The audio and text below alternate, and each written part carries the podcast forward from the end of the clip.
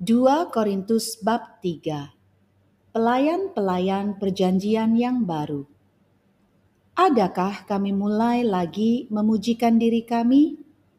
Atau perlukah kami seperti orang-orang lain menunjukkan surat pujian kepada kamu atau dari kamu?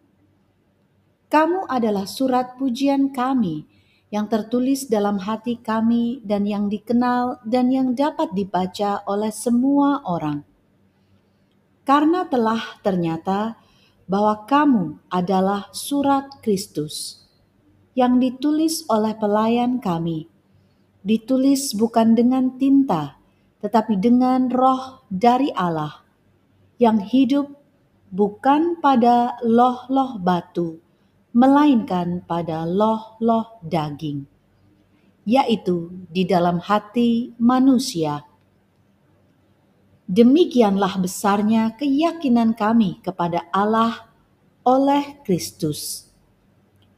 Dengan diri kami sendiri, kami tidak sanggup untuk memperhitungkan sesuatu seolah-olah pekerjaan kami sendiri. Tidak, kesanggupan kami adalah pekerjaan Allah.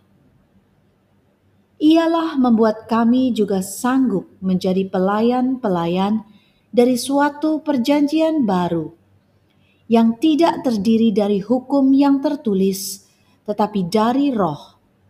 Sebab hukum yang tertulis mematikan, tetapi roh menghidupkan. Pelayan yang memimpin kepada kematian terukir dengan huruf pada loh-loh batu. Namun demikian, kemuliaan Allah menyertainya waktu ia diberikan. Sebab sekalipun pudar juga, cahaya muka Musa begitu cemerlang, sehingga mata orang-orang Israel tidak tahan menatapnya. Jika pelayanan itu datang dengan kemuliaan yang demikian, betapa lebih besarnya lagi kemuliaan yang menyertai pelayanan roh. Sebab jika pelayanan yang memimpin kepada penghukuman itu mulia, betapa lebih mulianya lagi pelayanan yang memimpin kepada pembenaran. Sebenarnya, apa yang dahulu dianggap mulia, jika dibandingkan dengan kemuliaan yang mengatasi segala sesuatu ini, sama sekali tidak mempunyai arti.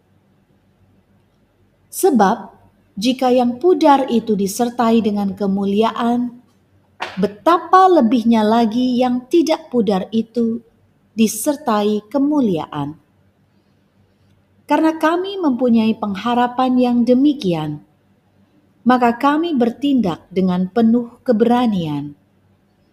Tidak seperti Musa yang menyelubungi mukanya, supaya mata orang-orang Israel jangan melihat hilangnya cahaya yang sementara itu. Tetapi pikiran mereka telah menjadi tumpul. Sebab sampai pada hari ini, selubung itu masih tetap menyelubungi mereka. Jika mereka membaca perjanjian lama itu tanpa disingkapkan.